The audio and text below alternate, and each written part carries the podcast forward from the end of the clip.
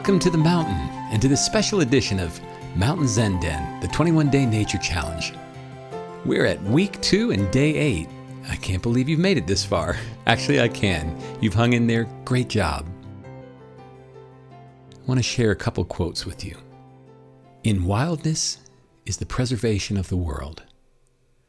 That's from Henry David Thoreau, who spent a lot of time out in nature and wildness. And then Andrew Przybylski has noted the natural world connects people to their authentic selves. And that's what we're here to talk about today.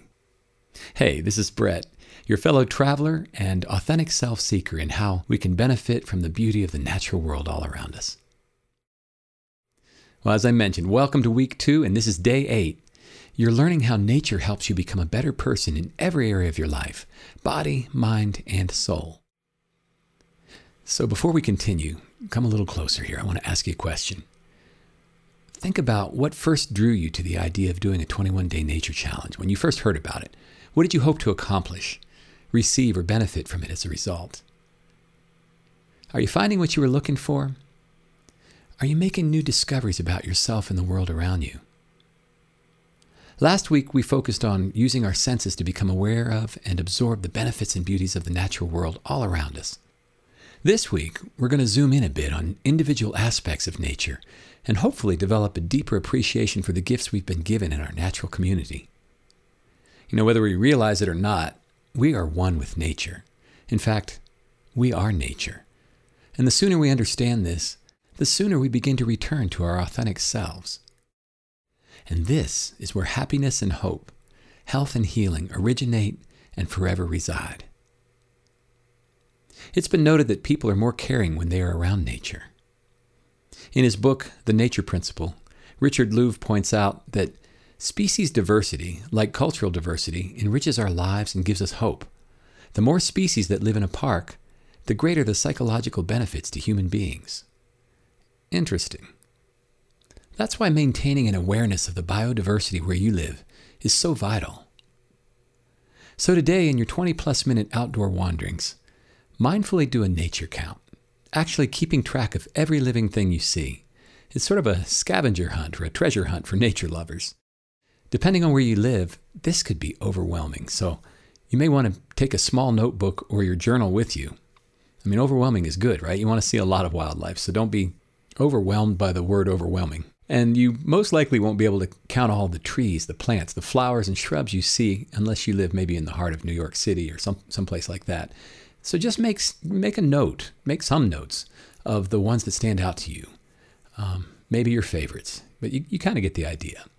And don't worry if you can't identify everything you see. In fact, you probably won't be able to. Just make a note of it and its characteristics its size, its shape and color. If it's a bird, you can note the size and length of its bill, maybe, the sound of its song, any unique markings or characteristics. You can try to identify it later if you like when you get home and open a bird book or, you know, go online, but if you see a flock of small birds, for instance, in a tree, note, maybe in your notebook, flock of 20 or 30 small brown birds in the oak tree on Maple Avenue. Birders refer to these kind of birds they can't identify as LBBs, little brown birds. Very scientific, wouldn't you say? Linnaeus would be proud. The point is, notice, observe, and count as much wildlife as you can in a 20 minute trek outdoors and simply write it down. This is your mission for the day. So, as you step out today with beginner's mind, allow yourself to become a kid again. Have fun and enjoy the process. Treat it like a scavenger hunt or a treasure hunt. You may be surprised at what you discover in the biodiversity within just a quarter mile of where you live. So, here's your checklist for day eight.